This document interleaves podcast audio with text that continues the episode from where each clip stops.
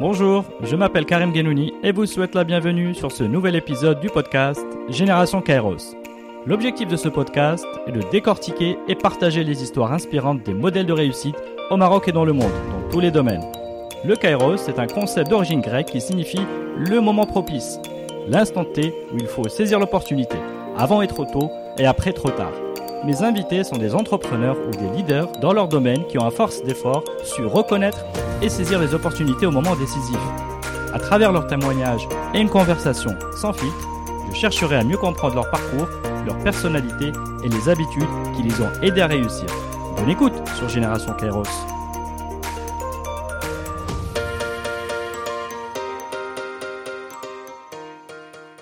Alors bonjour à tous. Aujourd'hui, j'ai grand plaisir d'être avec Marim Lahlou.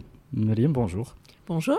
Euh, pour te présenter rapidement, bah déjà avant de commencer, pardon, merci beaucoup de m'accueillir. Ah, c'est un plaisir, euh, Kalim. Donc euh, on, va dire qu'on se rencontre pour la première fois. Oui. Euh, pour te présenter rapidement, tu es directeur général du cabinet Compétences Plus, Exact. avec plusieurs étiquettes, Mhm. consultante en management, en développement personnel, business coach, modératrice et conférencière. Tu es euh, peut-être également une des personnalités, je, je dirais référentes, parmi les personnalités référentes dans les différents médias sur des thématiques entre le marketing, la communication, le management, le bien-être au travail, le coaching, que euh, ce soit du coaching d'équipe ou individuel, la PNL, et j'en passe. Merci. Donc, je t'ai sollicité pour, pour avoir cette conversation avec toi pour trois raisons. Alors, la première, c'est que tu as un vrai parcours d'entrepreneur. Et c'est un peu ça le fil rouge de notre discussion, c'est de revenir sur la création de ce cabinet, Compétences Plus, cofondé en 2012, je crois, Exact. avec aujourd'hui un positionnement en direction générale, Mhm. avec du conseil, de l'accompagnement sur des volets stratégie, des campagnes de communication, voilà. Et puis, il y a le volet DRH, Tout à fait. à du conseil sur des besoins de, de développement des compétences, de coaching. Et tu nous raconteras euh, donc ce parcours du cabinet, où il- comment il a évolué et son développement. Aussi, l'objet de ta présence, c'est que tu es une praticienne du coaching. Exact. Tu as une formation initiale en école de commerce, mais tu as évolué vers ce, ce modèle-là. Je dirais, avec le marketing, tu as la psychologie du consommateur. Avec le coaching, tu as la psychologie, psychologie du, enfin, on va dire le collaborateur au sens large. Et du coup, ça te donne une réelle force d'impact dans l'entreprise, à la fois l'externe et l'interne. Et puis, il y a cet aller-retour dans le coaching entre euh, ce que tu vises dans tes missions de conseil et puis ce que tu vis au-delà dans tes, euh, dans tes missions de coaching. Je pense que c'est un aller-retour intéressant Mhm. entre le, le, le technique et puis le- la prise de recul. Mhm. Puis, donc tout cela, je, j'espère bien qu'on aura quelques insights. Ça, c'est pour la fin, pour laisser les gens à la fin de l'épisode. Il faut que tu Mhm. nous délivres quelques insights là-dessus. Et puis, il faut dire que j'ai bénéficié d'une petite séance auparavant, euh, il y a 3-4 ans. Et il y avait deux... On ne se connaissait pas. Voilà, j'étais parmi les, le groupe où tu as animé une petite séance de réflexion sur une nouvelle marque. Mhm. Et c'est vrai qu'il y a quelque chose dans ta personnalité qui a, résonné, qui a résonné avec moi. Il y a deux choses.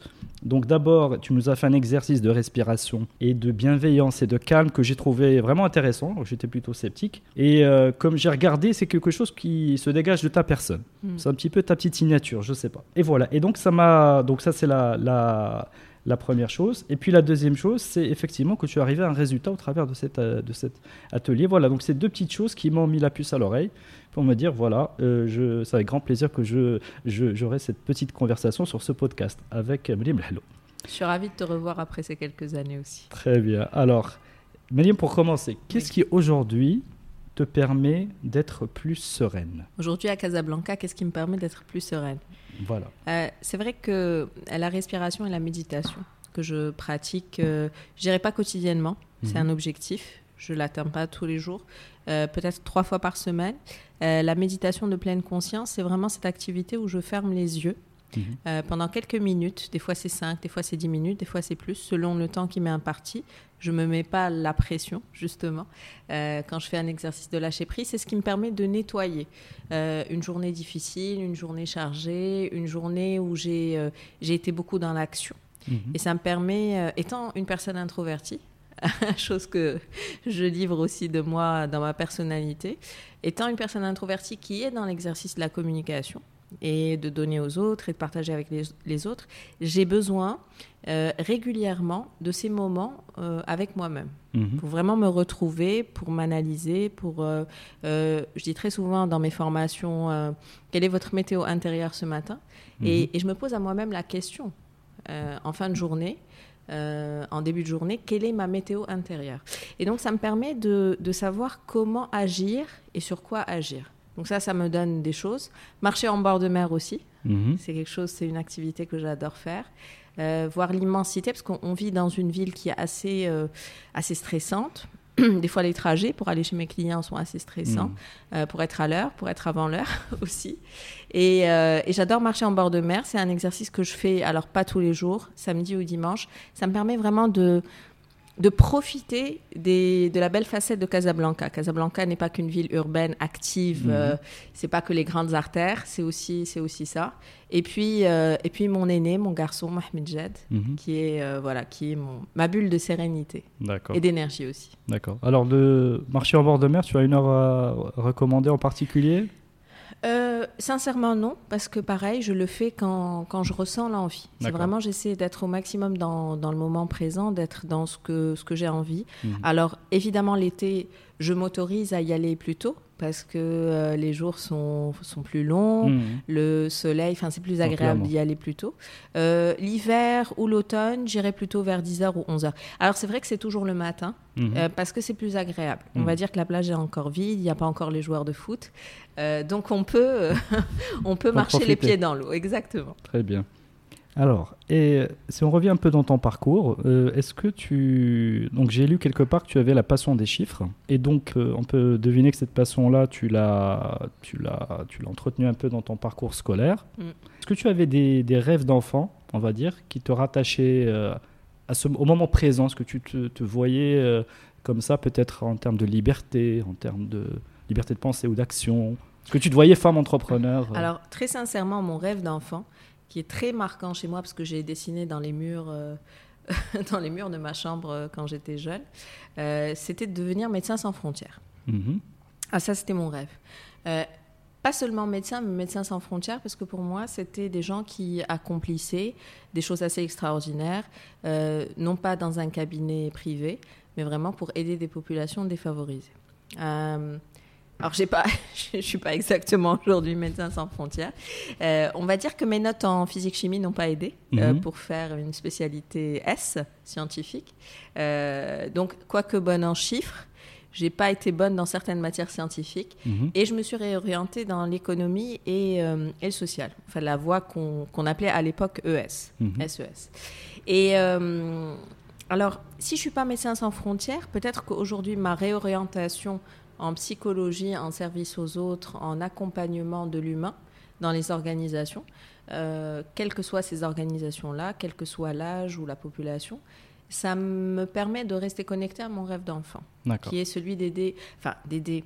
Dans notre métier de coaching, la, notion aider, il faut faire très attention parce qu'on n'est pas des sauveurs. On préfère le, terme vraiment accompagner les autres mhm. vers un mieux-être. D'accord. Très bien. Donc tu retrouves cette dimension-là avec le, avec le coaching. Alors, si euh, passons peut-être rapidement sur le, les années lycée, donc à Casablanca, mm mhm. les classes prépa, puis euh, le SCP. Moi, ce qui m'a attiré mon attention aussi, c'est que tu as rédigé quelque part qu'il y avait des, des, fins de mois parfois tendues. Ça m'a. Ça, Pardon, des fins de, mois, parfois ah, tendues. ça, ça, a attiré mon attention. Est-ce que tu peux nous raconter? Il ben, faut dire que. Hum, alors, j'ai eu la chance de naître dans une bonne famille, du bon côté. Euh, de 0 à 8 ans, je n'ai jamais senti le rapport à l'argent. À partir de l'âge de 8 ans, en fait, 8 ans correspond au décès de mon père. D'accord. Et donc, euh, euh, la réalité des choses a fait qu'on a eu des problématiques d'héritage. Mhm. Et euh, c'est peut-être mon rapport aux chiffres qui est lié à ça. Je fais ma propre psychologie, mon propre diagnostic. Mais en fait, c'est vrai que j'ai vu une maman qui ne travaillait pas, qui a recommencé à chercher du travail. Donc, euh, là, les fins de mois tendues, effectivement, j'ai pris conscience euh, du pouvoir d'achat, euh, peut-être de l'impossibilité de maintenir le même style de vie, peut-être de la, de la nécessité de faire des concessions, des compromis, etc., à partir de l'âge de 8 ans. C'est vrai que j'ai pris conscience de, de, ça très très jeune, ce qui est à la fois difficile et facile. Mm-hmm. Difficile parce que on a des rêves d'enfant, on a envie de, de, continuer à grandir quelque part dans une sorte de c'est l'insouciance. D'insouciance, de, de, légèreté, etc. Bon, la légèreté, elle n'est pas, restée très longtemps. Euh, par contre, euh, je pense que ça a renforcé à la fois ma maturité et mon empathie.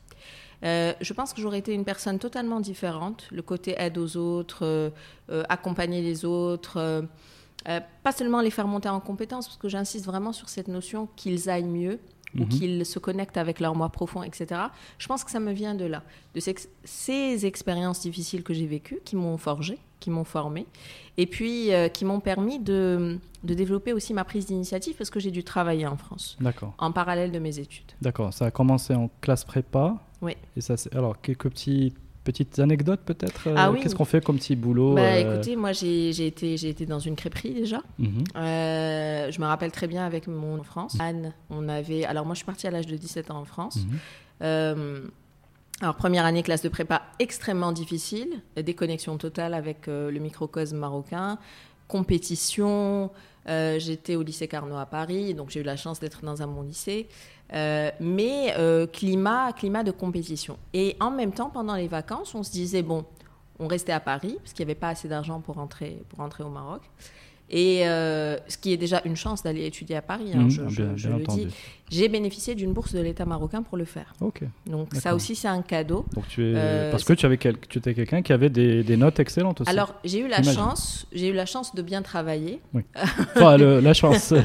non mais c'est vrai, j'ai eu, j'ai eu, euh, parce que je veux pas que ce soit, hum, c'est pas là aussi, je pense qu'on a des opportunités mhm. et, qu'on saisit.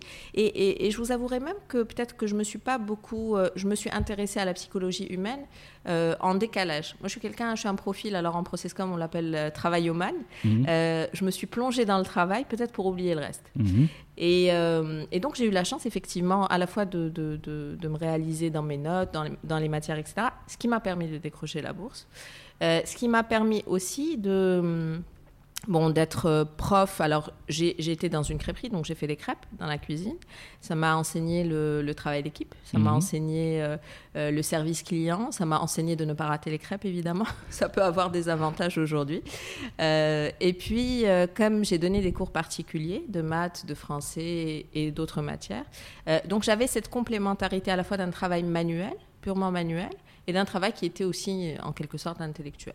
Ok, donc très bien. Joindre, joindre les deux, les deux est effectivement, effectivement intéressant. Et après, donc il y a l'ESCP, donc l'école de commerce. Est-ce que c'est un aboutissement euh, logique? J'imagine passer les concours et puis on va à la première école qui nous, qui nous accepte?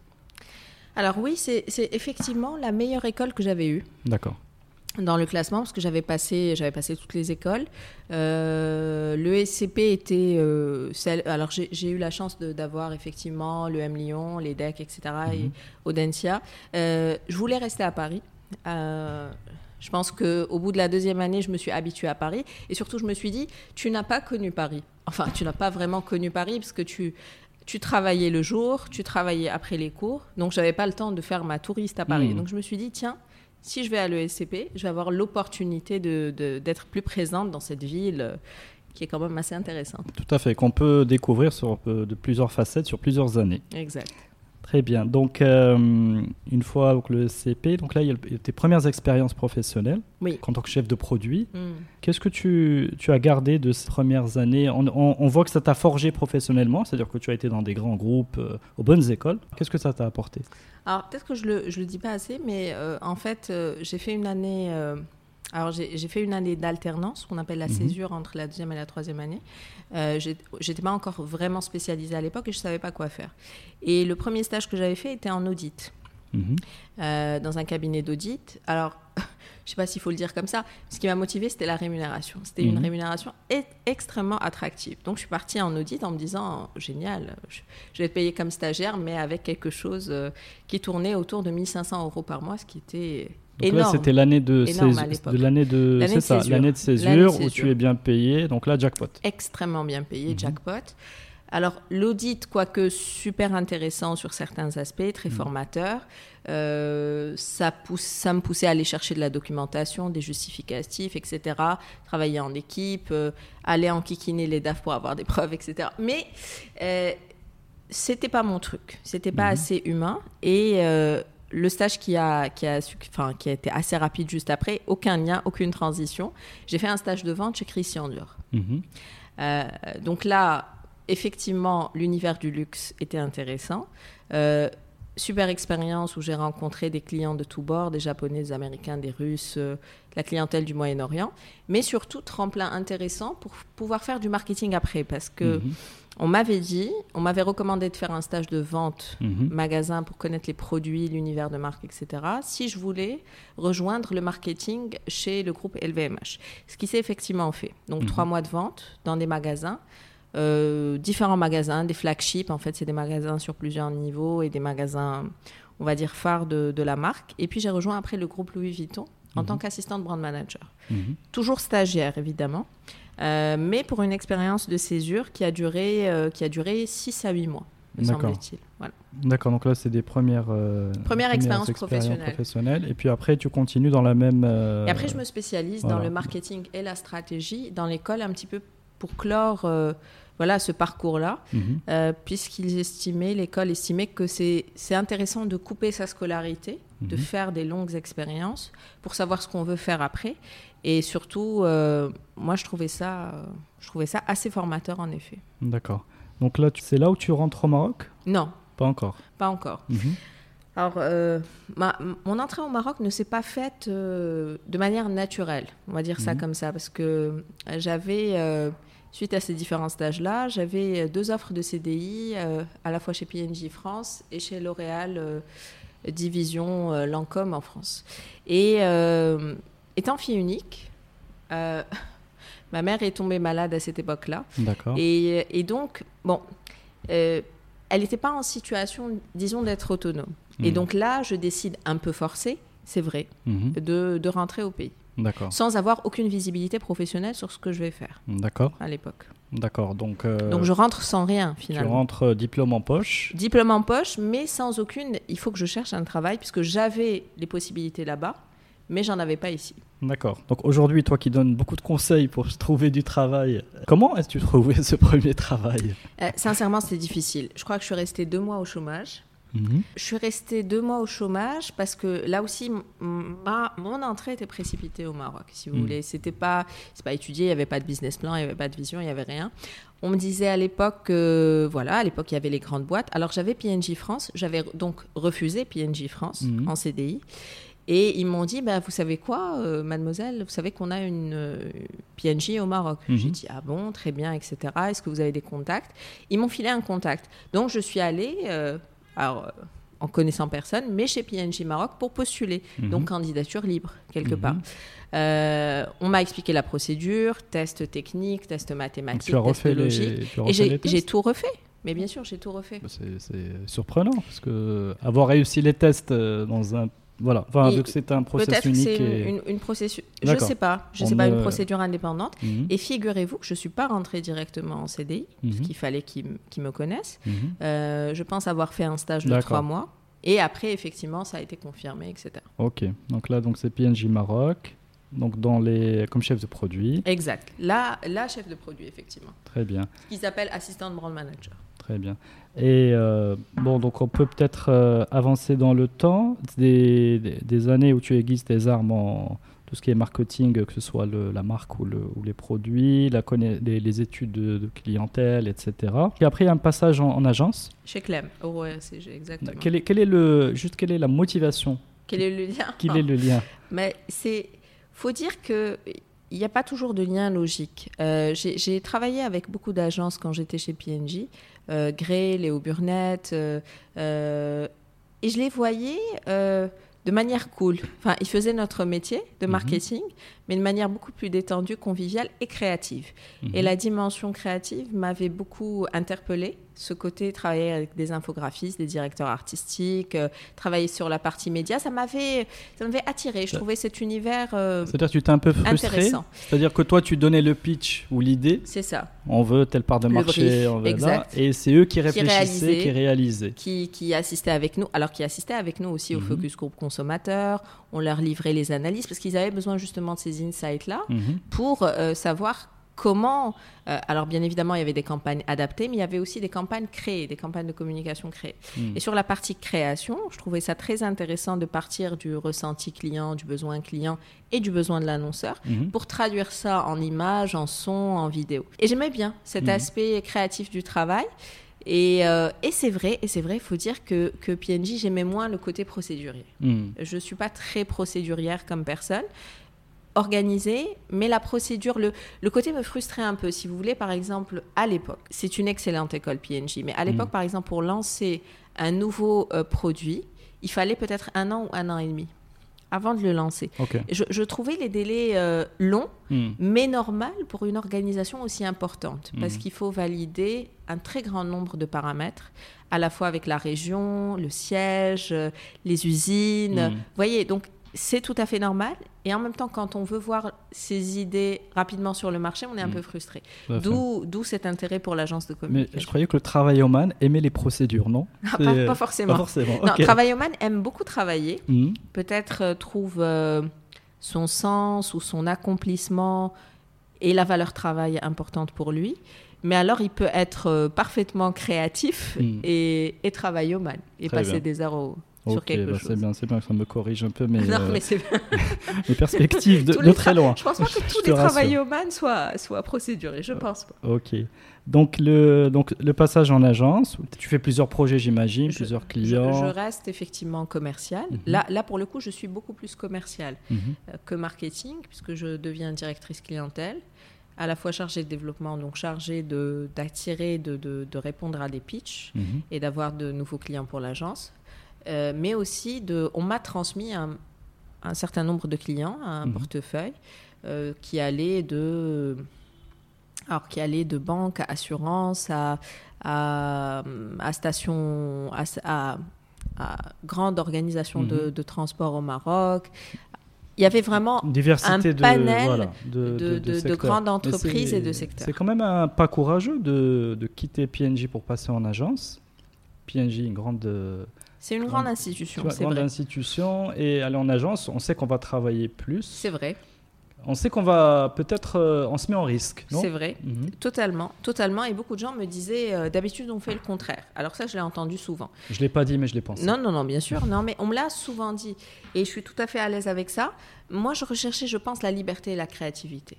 C'était des... euh, c'était peut-être déjà des valeurs qui m'ont... Alors, peut-être pour toucher moins d'argent, peut-être pour travailler plus comme vous avez dit, peut-être pour euh, euh, des fois ce qu'on appelait les charrettes, donc c'est des nuits blanches, Mhm. parce que le client est important et qu'on est à son écoute et qu'on doit être réactif ou Mhm. proactif, c'est que des fois on est briefé à le jour même et on doit présenter une campagne le lendemain.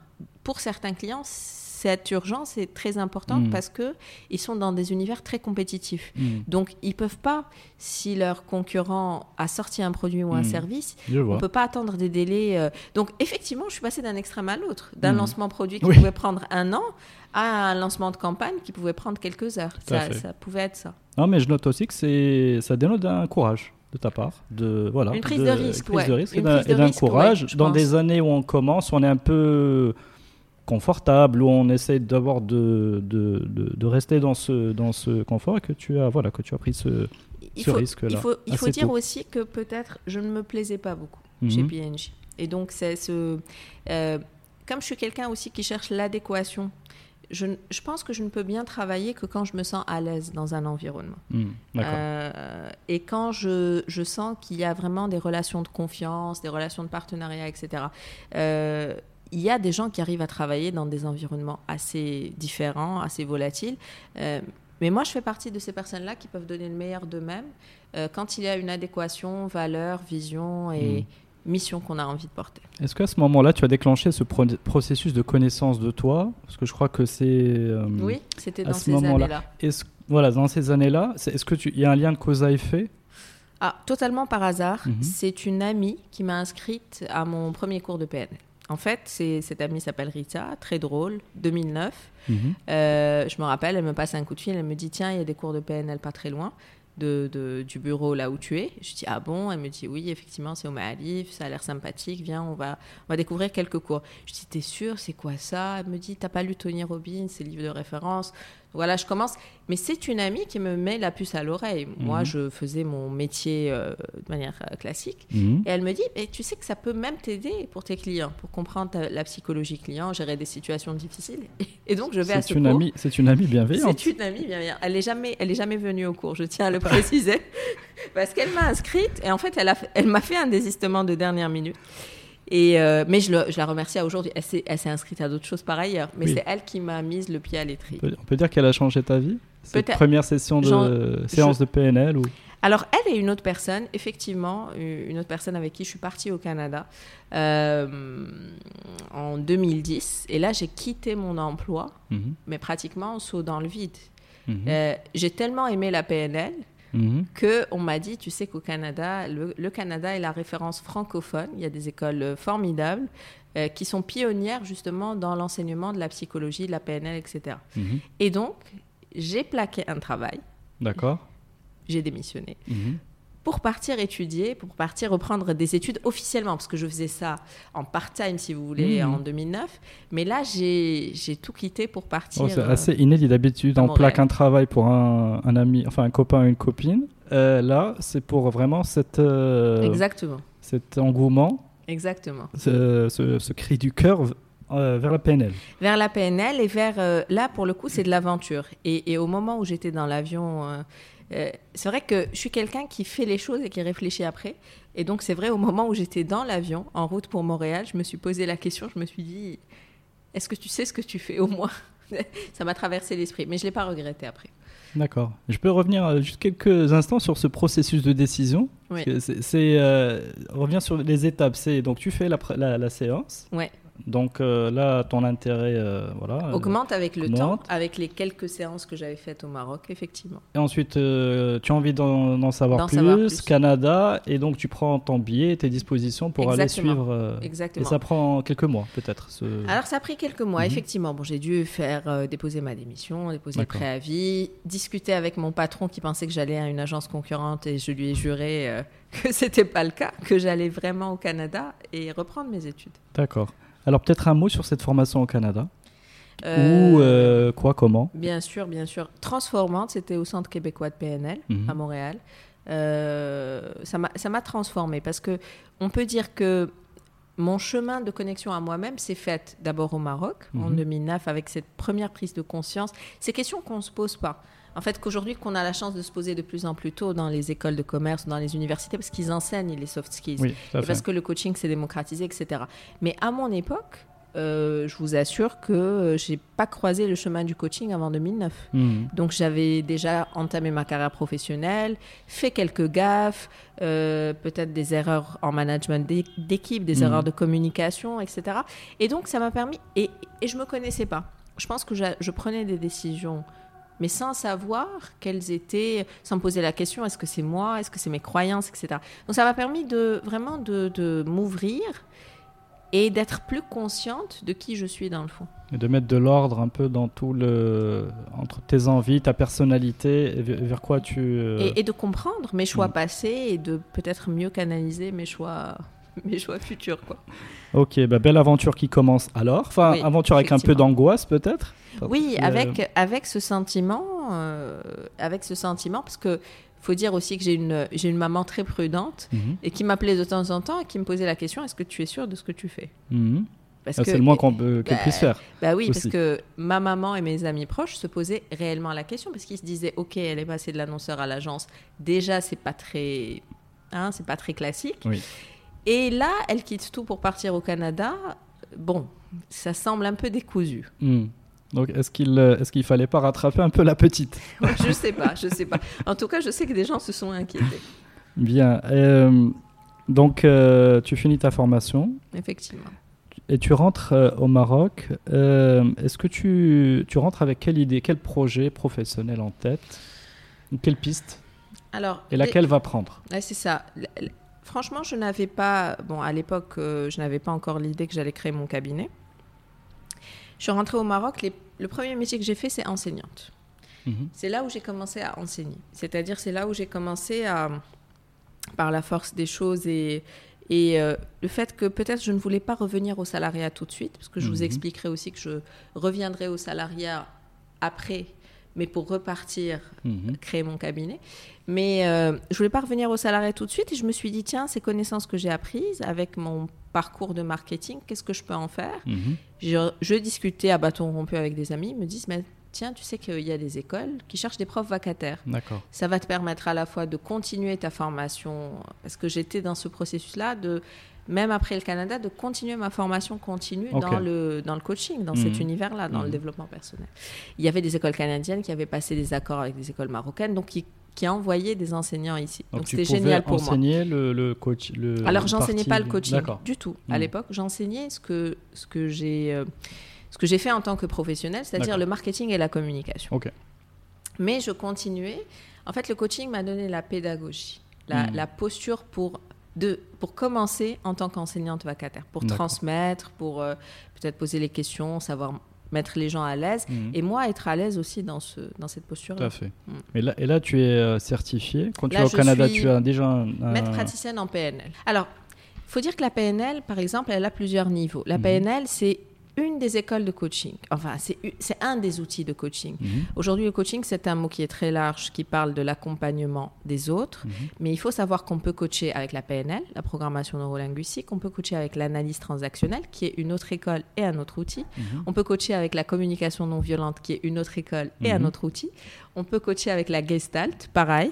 On peut coacher avec, euh, en étant psychologue, avec la psychologie du travail.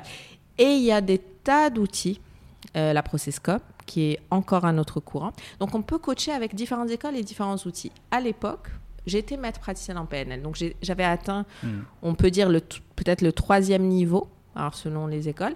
Pas encore le niveau coach, parce que le niveau coach, il faut encore passer une Mhm. autre. euh, il faut avoir d'autres heures euh, d'enseignement, de apprendre d'autres choses, etc. Plus de pratique, plus d'années, plus de. Mais à partir de maître praticien PNL, on, on vous demande déjà de commencer à accompagner les gens Mhm. pour avoir ce retour sur expérience. Comme c'est comme finalement de l'internat ou une année de césure, etc. Et revenir sur les bancs de l'école et réapprendre le coaching. J'ai quand même envie de poser la question du premier euh, cobaye que, Ah oui. que tu, si tu peux juste nous raconter quelques, en quelques mots. Est-ce que c'était une expérience telle que tu l'attendais? Alors, Tu vois ce que je veux dire? Le passage. euh, Ben, euh, disons que les premières personnes sur lesquelles on avait pratiqué, c'était déjà des personnes au Canada. Parce Mm. que quand on, quand on apprend des techniques, à chaque fois, on pratique les techniques. D'accord. Donc on les pratique avec nos pères Mhm. et on les pratique avec des personnes qui viennent euh, là-bas. Ils savent qu'on est des personnes qui commençons à peine, Mhm. hein, mais qui, euh, qui pouvons, à travers un processus, parce qu'il y a des protocoles qui sont très bien écrits. Mhm. Donc, il suffit. Alors, après, en tant que coach, il faut faire attention à plein de détails. Se synchroniser avec son client, créer la relation de confiance, le mettre à l'aise, poser les bonnes questions. Donc, tout ça, ça s'apprend pas dans Mhm. les manuels, Mhm. mais ça s'apprend avec l'expérience. Mais néanmoins, les questions ou les techniques, par exemple, qu'est-ce qui vous amène à cette séance Euh, Faire parler le client, déjà, on commence à, à voir dans son histoire des éléments de langage, de forme, de mouvement des yeux, de- qui peuvent nous emmener vers un protocole, une technique ou une autre. Par exemple, il y a une technique de gestion des phobies, de résolution des phobies. Donc, si la personne me dit, moi j'ai la phobie des chats, bon, on, on sait tout de suite qu'il y a tel protocole-là. Si la personne me dit, non, tout va bien dans ma vie, mais en fait, euh, là, il y a un projet euh, sur lequel j'ai envie d'être plus créative. Donc là, on fait appel à la technique Walt Disney. Donc la personne n'est pas. Dans le fond, le coaching, c'est c'est euh, l'accompagnement des bien portants. Je, je, je Mhm. tiens à ce mot. C'est-à-dire que c'est des gens qui sont bien dans leur peau, qui ne sont pas malades, Mhm. qui ne sont pas atteints de troubles psychologiques euh, graves ou aigus, qui sont bien, Mhm. qui ont quelques problématiques de vie. Des fois, voilà, je m'entends pas avec mes enfants, j'ai du mal à faire ça, j'ai du mal à m'imposer. Donc, des C'est- bien portants qui cherchent des solutions à quelques C'est ça, problématiques. redresser des petites situations un peu compliquées, les remettre sur les rails. C'est ça, c'est ça. Et donc là, la PNL est bien indiquée. Et c'est pour ça que on en parlera. Je, je l'ai choisi comme outil principal dans l'entreprise parce qu'en plus, avec la PNL, on fait de l'accompagnement pendant une séance, deux séances, trois séances, quelques séances. Idéalement, et jamais plus de 10, parce Mhm. qu'on ne vise pas de créer euh, la dépendance du Mhm. client avec nous, euh, mais justement favoriser son autonomisation sur des choses, des sujets euh, qui le dérangent. Très bien. Alors, intéressant. Alors, si on revient à ton parcours. Oui. Donc, tu reviens du Canada au Maroc. Tu enseignes Le marketing, le marketing en s'appuyant sur ton bagage professionnel. Alors, comment euh, vient le, comment vient le, le- le projet euh, Compétences Plus? Alors, en fait, c'est marrant parce que donc j'enseigne, j'enseigne. euh, et je reviens dans une agence de communication pendant une période de temps très courte, Mhm. qui est l'agence Mosaïque. Alors, je l'indique pas forcément parce que c'était une période courte et donc pas significative pour l'indiquer effectivement sur, sur un CV. Mais à cette période-là, je me disais, quand j'étais chez Mosaïque, j'avais déjà, je commençais déjà à avoir des demandes parce que j'enseignais aussi en parallèle. Mhm. Et on me disait, des cabinets de formation continue ici au Maroc me disaient, tiens, tu veux pas venir donner un module à nos clients Mhm. de, de tel ou tel sujet. Et euh, je me disais, mais, mais comment faire? Et il me demandait si je pouvais facturer, Mhm. facturer la prestation.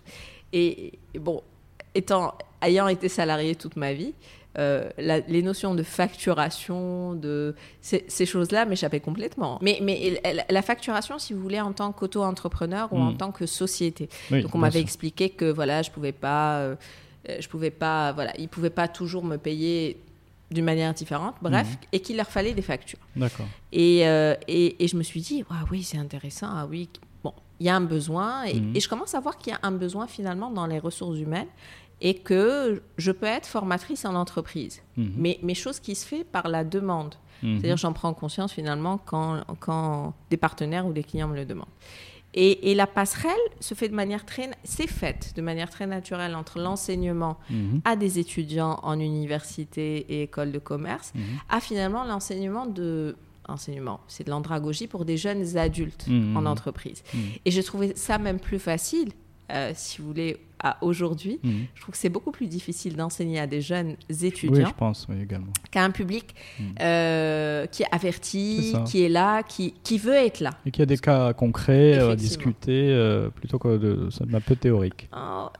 Tous- tous les jeunes, hein, beaucoup de jeunes ont de la maturité, mais des fois la, la- la posture ou l'envie d'apprendre n'est pas toujours là parce qu'il y a des cours obligatoires, etc. Mhm. Donc euh, j'avais trouvé beaucoup plus de facilité et d'aisance dans l'entreprise Mhm. que finalement dans les écoles. Alors très bien, donc, donc tu, te, vas, tu vas te lancer dans ces prestations de, de formation. Oui. Tu te lances en autonome, c'est Oui, ça en- exact. Tu crées ta petite personne morale, sans plus de vision euh, particulière, sans plus d'ambition? Sincèrement, non. Mhm. Euh, pour ne rien te cacher, et ne rien cacher à nos auditeurs, euh, Compétence Plus a démarré dans une boîte postale.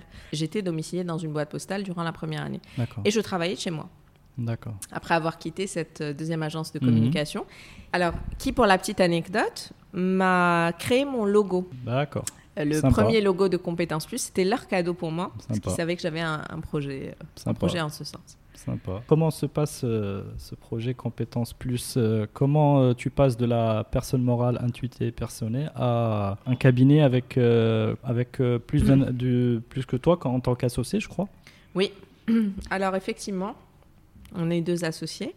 euh, toujours dans ce cabinet. Et je suis la gérante du cabinet. D'accord. Euh, ce qui se passe, c'est que donc la première année, je, je n'avais pas fait de business plan à l'époque. Je me suis là aussi lancée dans ça Mhm. Par intuition, Mhm. par envie de transmission, de travailler avec l'humain, de changer peut-être d'entreprise euh, tous les deux jours, de découvrir des nouveaux secteurs et de transmettre. Je me suis dit, tiens, tu as trouvé ton truc, Mhm. euh, tu aimes enseigner, Mhm. tu aimes former, Mhm. eh ben, tu crées un cabinet de formation. Ça me semblait logique, mais je, sans essayer d'en savoir plus. Et à Mhm. l'époque, j'étais pas du tout dans le développement client. Je ne pensais même pas à ça. Non, mais, tu avais des, mais tu avais quand même des, Des demandes. des demandes. Voilà, le marché demandes. était là. J'avais des demandes, effectivement, en tant que sous-traitante. C'est-à-dire, je n'apparaissais même ça. pas à Mhm. l'époque comme marque Compétence Plus. Mhm. J'étais une marque blanche Mhm. au service Mhm. de euh, plusieurs cabinets de la place. Très bien. Donc là, effectivement, c'est à la fois tu, euh, tu arrives à réunir ta, le plaisir que tu prends Oui. à euh, bah, la disponibilité d'une demande. Bah, c'est une bonne manière de démarrer. Et sans savoir quel chiffre d'affaires annuel je vais faire. Tout à fait, bah, exactement. Euh, et alors, justement, quelles sont les étapes qui, qui amènent à la constitution d'un d'un cabinet de voilà d'un cabinet de, de formation. conseil d'accompagnement? Alors, il faut dire aussi que pendant ces premières années, j'ai fait de la formation, mais comme j'ai une grande passion pour la communication institutionnelle, la communication produit, et que je l'ai pratiquée pendant quelques années, Mhm. euh, j'avais des clients qui m'appelaient, qui me disaient euh, Bon, Myriam, tu as travaillé chez Clem, on t'a connu, un ami, une amie, euh, un confrère nous a parlé de toi, est-ce que tu peux nous travailler euh, ce concept? Donc je faisais les deux en parallèle finalement dans les premières années Compétences Plus. Euh, j'allais, effectivement, je créais des campagnes de communication pour des acteurs dans l'immobilier. Je travaillais avec des freelances puisque Compétences Plus était à peine naissante. Donc pas de possibilité de s'alourdir en, charge permanente, en salarié permanent, mhm. etc. Mais euh, les clients étaient satisfaits de cette euh, souplesse, de cette flexibilité. Et finalement, ils avaient leur concept à un excellent prix. Mhm. Et, euh, et, ça m'a permis, ça m'a permis de tenir, si vous voulez, parce que les deux, trois premières années d'un entrepreneur sont assez difficiles, puisque mhm. justement par ce manque de visibilité, parce qu'on ne vous connaît pas, parce qu'on ne va pas vous confier forcément les gros comptes et les gros clients, parce qu'on ne sait pas qui vous êtes mhm. et si vous êtes capable de le faire ou pas. Et, donc, effectivement, ça m'a permis de tenir la route pendant un certain temps et de me payer un salaire. Très bien. Ce qui était important. Mhm. En tant qu'entrepreneur, se payer un salaire tous les mois, c'est bah, bien. Il faut commencer par ça, c'est ça. Et alors, et il y avait déjà cette... Euh, cette double offre, cette offre euh, entre à la fois le, marketing com et la, et la dès le, coaching premier jour, Dès le premier jour. Le coaching, non, n'existait pas à l'époque parce qu'il il mhm. fallait que je poursuive ma certification. D'accord. Euh, donc j'ai pu la Ça, c'était en sous-marin. Exactement, exactement. Mhm. Le coaching n'était pas, pas encore là. Euh, si vous voulez, j'ai pu faire peut-être du coaching d'équipe, mais c'était beaucoup plus du training coaching, ce qu'on peut appeler ça mhm. aujourd'hui, ou ce qu'on peut appeler des team building ou des team learning, de façon ludique. J'avais bien sûr fait les études pour le faire, mhm. j'étais enseignante, je pouvais gérer des groupes. Mhm. Et à partir du moment où j'ai su comment gérer un groupe de 10 personnes, je suis passée à 20 personnes. Et mhm. un jour, on m'a demandé 30, 40, 50, 100. Je me suis retrouvée un jour avec un team building de 200 personnes. Voilà, ça, là, ça, commence à faire beaucoup. Je pense qu'au-delà de 3, c'est déjà un, grand chiffre. Mais euh, alors, quelques, quelques anecdotes. Comment tu arrives euh, voilà, tu, tu, prends une échelle euh, quand même euh, de 200 personnes, on est sur des enjeux, des échelles euh, importantes. Bien sûr, et j'étais pas seule, j'étais mhm. avec des agences événementielles. Alors, il faut dire aussi que ce qui m'a beaucoup aidé, c'est de travailler en synergie avec d'autres structures. Mhm. les premières années en tant qu'entrepreneur, des grands clients ne vous font pas forcément confiance. Parce que mhm. à chaque fois qu'on se présente devant un client, dans une consultation, un appel d'offres, il vous demande vos références. C'est logique. Ils ont besoin d'être rassurés, ils ont besoin de savoir avec qui vous avez travaillé, mhm. si vous avez travaillé sur des problématiques similaires et si vous êtes capable de gérer des budgets similaires. Donc, les premières années, les 3-4 premières années, j'étais toujours en binôme, mhm. voire à plusieurs, un tour de table, avec des agences événementielles, des grands cabinets, etc. Et, et, et, ce qui est génial, c'est que j'ai été soutenue. C'est-à-dire, effectivement, passer de 10 à 200 semble difficile, mhm. mais au fond, en préparant bien ces événements-là, euh, Aujourd'hui, faire un événement à 10 ou à 200, c'est pareil. Hmm. il suffit de structurer les exercices parce qu'au final, en fait, un groupe de 200 personnes, on l'éclate en 20 groupes de 10. Hmm. D'accord. Et après, ça devient gérable. Et après, ça devient gérable, effectivement, dans la disposition, dans la mise en place des gens, de la scène, etc. Euh, le discours s'adresse à tout le monde. Et on, je fais appel à des facilitateurs qui peuvent, euh, disons, passer les messages sur le terrain. Hmm. Donc, je suis peut-être seule sur scène ou avec quelqu'un d'autre en binôme, mais il y a aussi des facilitateurs. Alors quand je dis facilitateur, c'est parce que on fait des exercices mhm. et quand on fait des exercices, ben, on a besoin de papier, stylo, feutre, post-it, euh, euh, voilà, plein de choses. Et donc c'est vraiment la préparation là mhm. qui est importante. C'est pas tant l'animation mhm. qui. Bon, l'animation, faut être, euh, faut, faut, avoir une voix qui porte et un mais bon Tu as quand même deux forces, deux cordes à ton arc. C'est le côté, tu connais bien le le marketing mm. et le commercial, et tu, es, tu as le soft power. Je, vraiment, c'est deux cordes euh, qui décuplent les résultats de, de ce type de non, de ce type d'exercice. ça m'a, en tout cas, ça m'a aidé à être euh, peut-être plus légitime mm-hmm. et plus crédible et avoir une approche effectivement euh, avec ce, cet esprit de packaging, de communication qui est mm-hmm. issu un petit peu du, du monde du marketing pour passer les messages à un public de managers, de qui sont sensibles à ça, parce que il mhm. est, finalement, les mêmes éléments de langage sont partagés. Et quand est-ce que tu as commencé à tes, euh, je sais pas, tes séances en, en, individuel? Non, non, en appelant les gens à faire de la respiration. Ah, euh, oui, le côté méditation. Alors, quand est-ce que je l'ai commencé? C'est une très bonne question. Je me rappelle pas la première fois que je l'avais fait, mhm. euh, mais ce que je me rappelle, c'est, alors j'ai étudié la PNL et l'hypnose en même temps. Et à l'époque, euh, introduire l'hypnose dans l'entreprise, parce qu'il faut dire que l'hypnose ericksonienne, euh, qui est un des courants d'hypnose, hein, je, tiens à dire que l'hypnose ericksonienne est différente de l'hypnose de spectacle. Donc quand on voit Mesmer euh, dans des chaînes françaises ou en spectacle ici à Casablanca, c'est pas exactement la même chose que l'hypnose ericksonienne, qui est thérapeutique et qui invite à un voyage intérieur, etc. Bon, je fais court, mais mhm. bon, juste pour que les gens comprennent. Et donc le lien entre PNL et l'hypnose ericksonienne est très fort. Et et je réalise que quand je parle d'hypnose ericksonienne à des gens d'entreprise, les gens prennent peur. C'est mhm. normal. Quand, quand on ne connaît pas quelque chose, euh, enfin, pour beaucoup de gens, disons que la prise de risque est toujours mesurée. Mhm. Donc, euh, il y a des managers à qui on dit on va faire un exercice d'hypnose ericksonienne pour faire un voyage intérieur. Ils vont me regarder, ils vont me dire hum, comment ça se traduit en résultat business? Comment ça se traduit en cohésion d'équipe? Donc, c'est vrai que la méditation, ou ces exercices de respiration-là, c'était le, le, juste milieu pour, euh, pour introduire cette notion mmh. de, de relaxation faire, pour faire du toucher du doigt Exactement. Ce que, ça peut avoir comme bénéfice. Comme, comme bénéfice. Mmh. Et en fait, euh, il y a des études, et moi j'ai été bluffée par tout ce que j'apprenais au fur et à mesure, et par les expériences que je menais. Euh, parce que je voyais les études américaines qui disaient qu'un esprit reposé, détendu, mm. euh, donnait des meilleurs résultats au travail, que de, le fait de faire de la méditation avant un exercice de brainstorming bah, décuplait les idées créatives, que être dans des ondes alpha. Alors, il n'y a pas que la méditation, il y a même euh, être sous la douche. Bah, mhm. Figurez-vous, quand on, quand on se baigne, quand on prend sa douche et quand on se repose, des fois, on a d'excellentes idées quand on est en vacances ou en week-end, mhm. sous la douche ou en méditation. Donc, la méditation, elle permet juste d'accélérer ce mouvement de relaxation, de le faire au bureau, par exemple, et juste derrière, bah, de demander aux gens d'être performants et créatifs. En même temps, eux, ça les, ça les soulage, mhm. ça les nettoie, ça leur fait du bien, mais en même temps, on voit des résultats intéressants pour l'entreprise. Ça, ça m'a aidé aussi quand des gens étaient stressés par rapport à des restitutions, des prises de parole en public. Vous savez, quand vous allez en entreprise, vous voyez tous les profils, mhm. euh, toutes les personnes, des gens qui sont dans le contrôle, dans le lâcher prise, des jeunes, des moins jeunes, des seniors, des gens qui ont quelque chose à prouver, d'autres pas. Et donc, c'est vrai que quand on est face à des populations très hétérogènes, le mm. fait de faire un exercice, par exemple, de relaxation, ça permet quand même un temps soit peu d'harmoniser le groupe et de mm. créer un lien mm. dans ce groupe.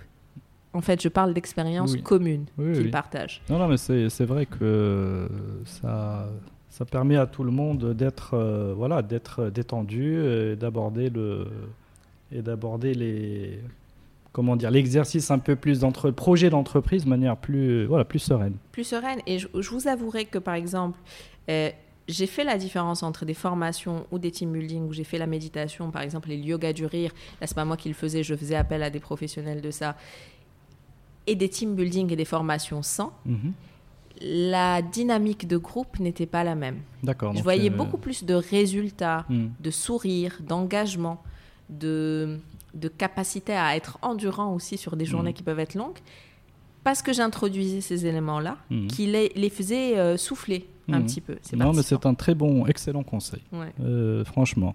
Et puis, alors, revenir à compétences plus rapidement, est-ce qu'il y a un événement particulier dans la progression qui, qui fait gagner l'entreprise en, taille ou est-ce qu'il y a quelque chose? Parce qu'on a parlé de, de voilà de de cette synergie avec un peu tout le monde. Oui. Mais il y a un moment où tu, vas, où tu parles beaucoup dans la presse, dans les médias, bref, tu Effectivement, 2014. Il y, a quand même de l'ampleur, du, du, rayonnement, etc. C'est quel est ce mouvement naturel qui se crée, ce mouvement positif? Comment il se crée?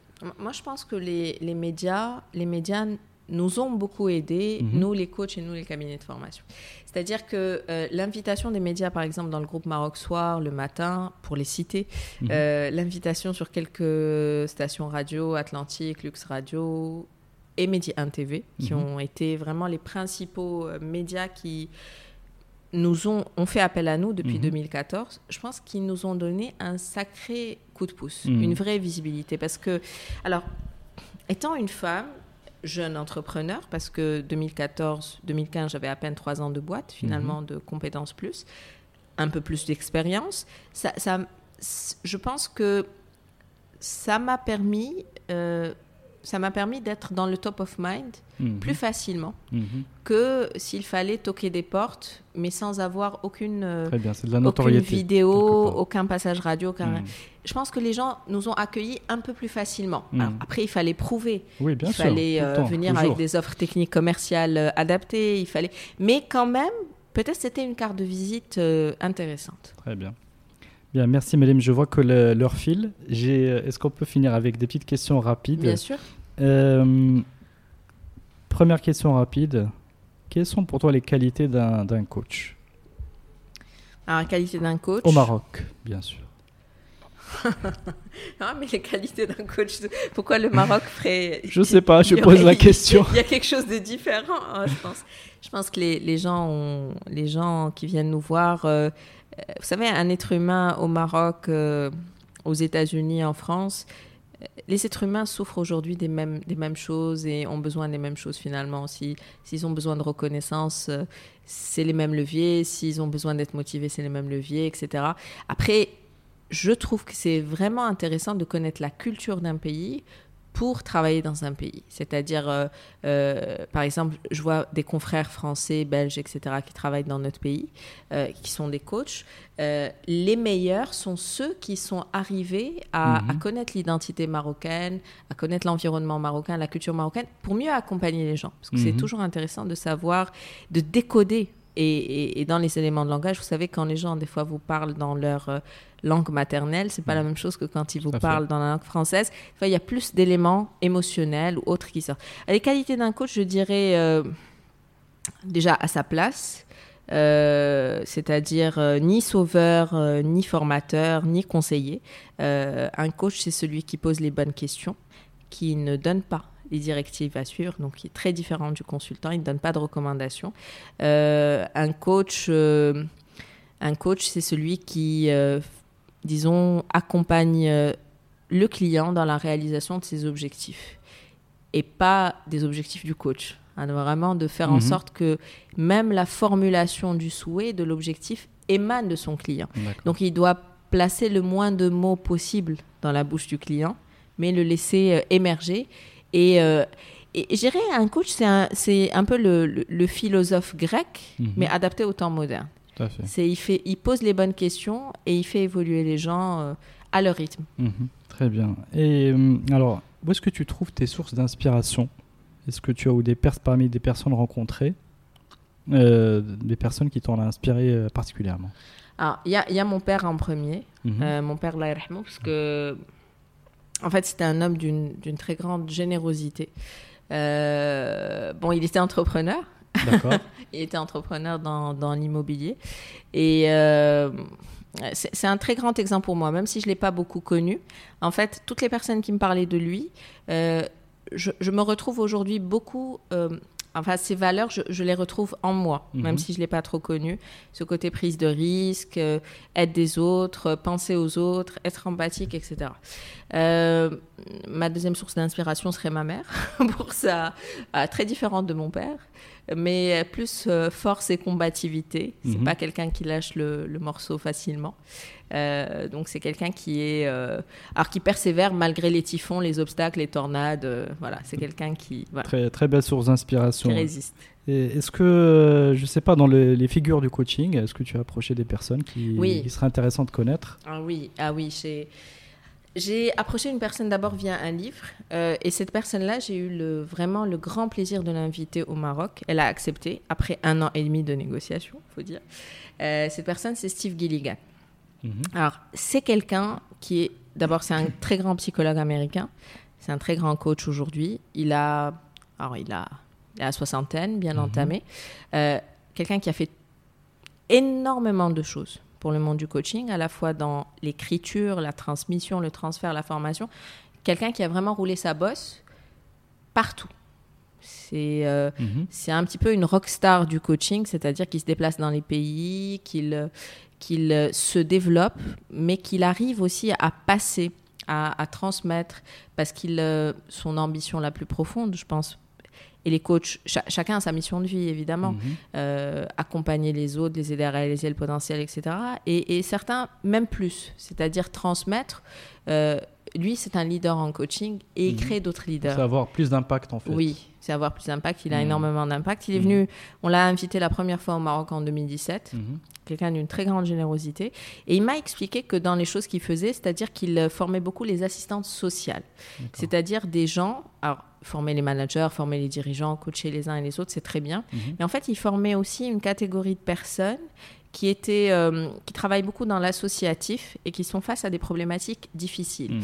Euh, par exemple, euh, des assistants sociales, ça peut être dans des orphelinats, ça peut être dans des cas de, par exemple, des, des, des femmes battues, Mhm. ça peut être dans des situations de De vie ou des femmes sociale, malades ou des hommes malades mhm. ou des hommes âgés ou des femmes âgées dans des maisons de retraite. Donc ça peut, voilà.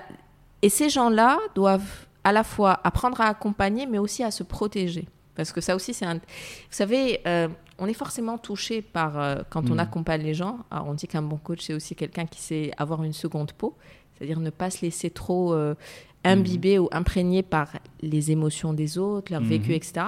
Mais quoi qu'on en dise, Mhm. il faut pas seulement une solide formation, il faut beaucoup d'entraînement et d'exercice parce que on emmène avec nous quelque part une partie. Mhm. Et peut-être qu'il y a l'histoire euh, de quelqu'un qui va résonner plus que l'autre, etc. Donc il, il fait ça. En fait, il forme des gens qui sont au contact de situations difficiles. Très bien, donc merci pour ce bel exemple. Est-ce que tu as des, des conseils, des petites routines, outils au quotidien? Tu as parlé de la respiration. Est-ce qu'il y en aurait d'autres? Euh, alors si je pouvais faire plus de sport. non, c'est c'est vrai que euh, j'ai quelques rituels. Moi, j'adore écouter la musique. Mhm. Euh, la musique, spécialement la sitar, le qanoun. Mhm. Euh, c'est une musique qui m'apaise profondément. C'est une musique qui me, voilà, avec laquelle mon, mon cerveau euh, vagabonde, voyage, etc. C'est mon rituel, effectivement. Des fois, un rituel même avant des formations, Euh, avant une journée difficile. Je mets quelques notes de sitar. C'est très apaisant et, euh, et rêveur aussi. Euh, alors, euh, oui, euh, rituel culinaire aussi. Je suis une fan du thé à la menthe. Ça me donne ce pep, cette énergie essentielle pour, pour bien performer. Voilà, les rituels, vous savez, les rituels, chacun a ses propres rituels. Et il faut qu'ils soient simples et créent du sens pour nous et nous font du bien. À partir du moment où un plaisir simple, même manger un, un- un chocolat avec quelqu'un ou partager quelque chose, c'est un rituel.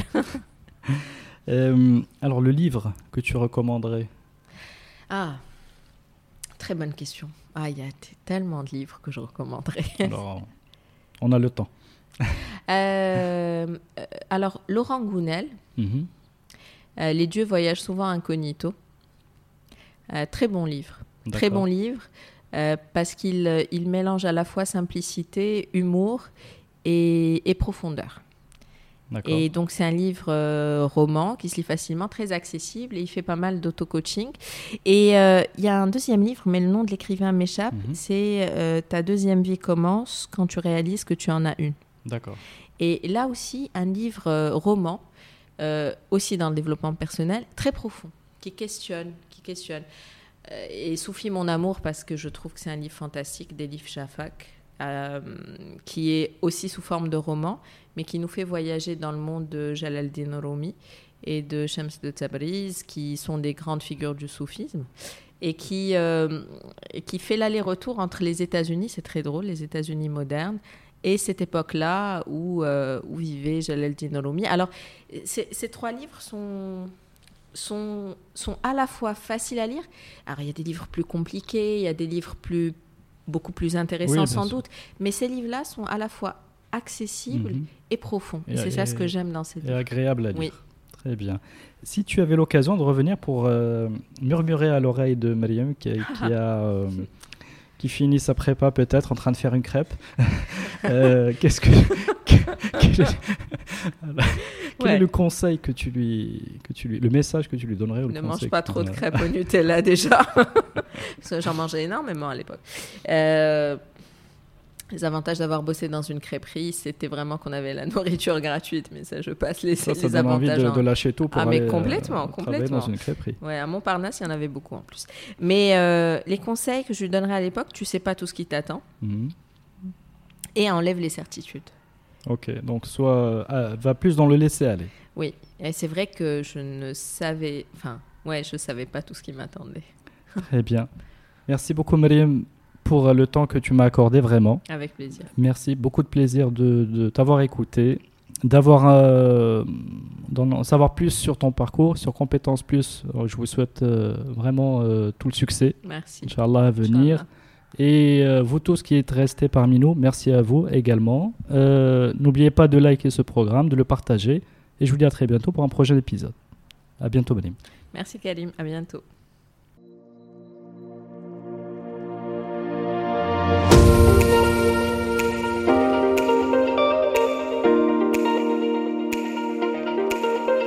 D'avoir suivi cet épisode de Génération Kairos. N'hésitez pas à vous abonner, à le noter et en parler autour de vous. L'habillage musical est issu de Ixon et s'appelle New Day. Ciao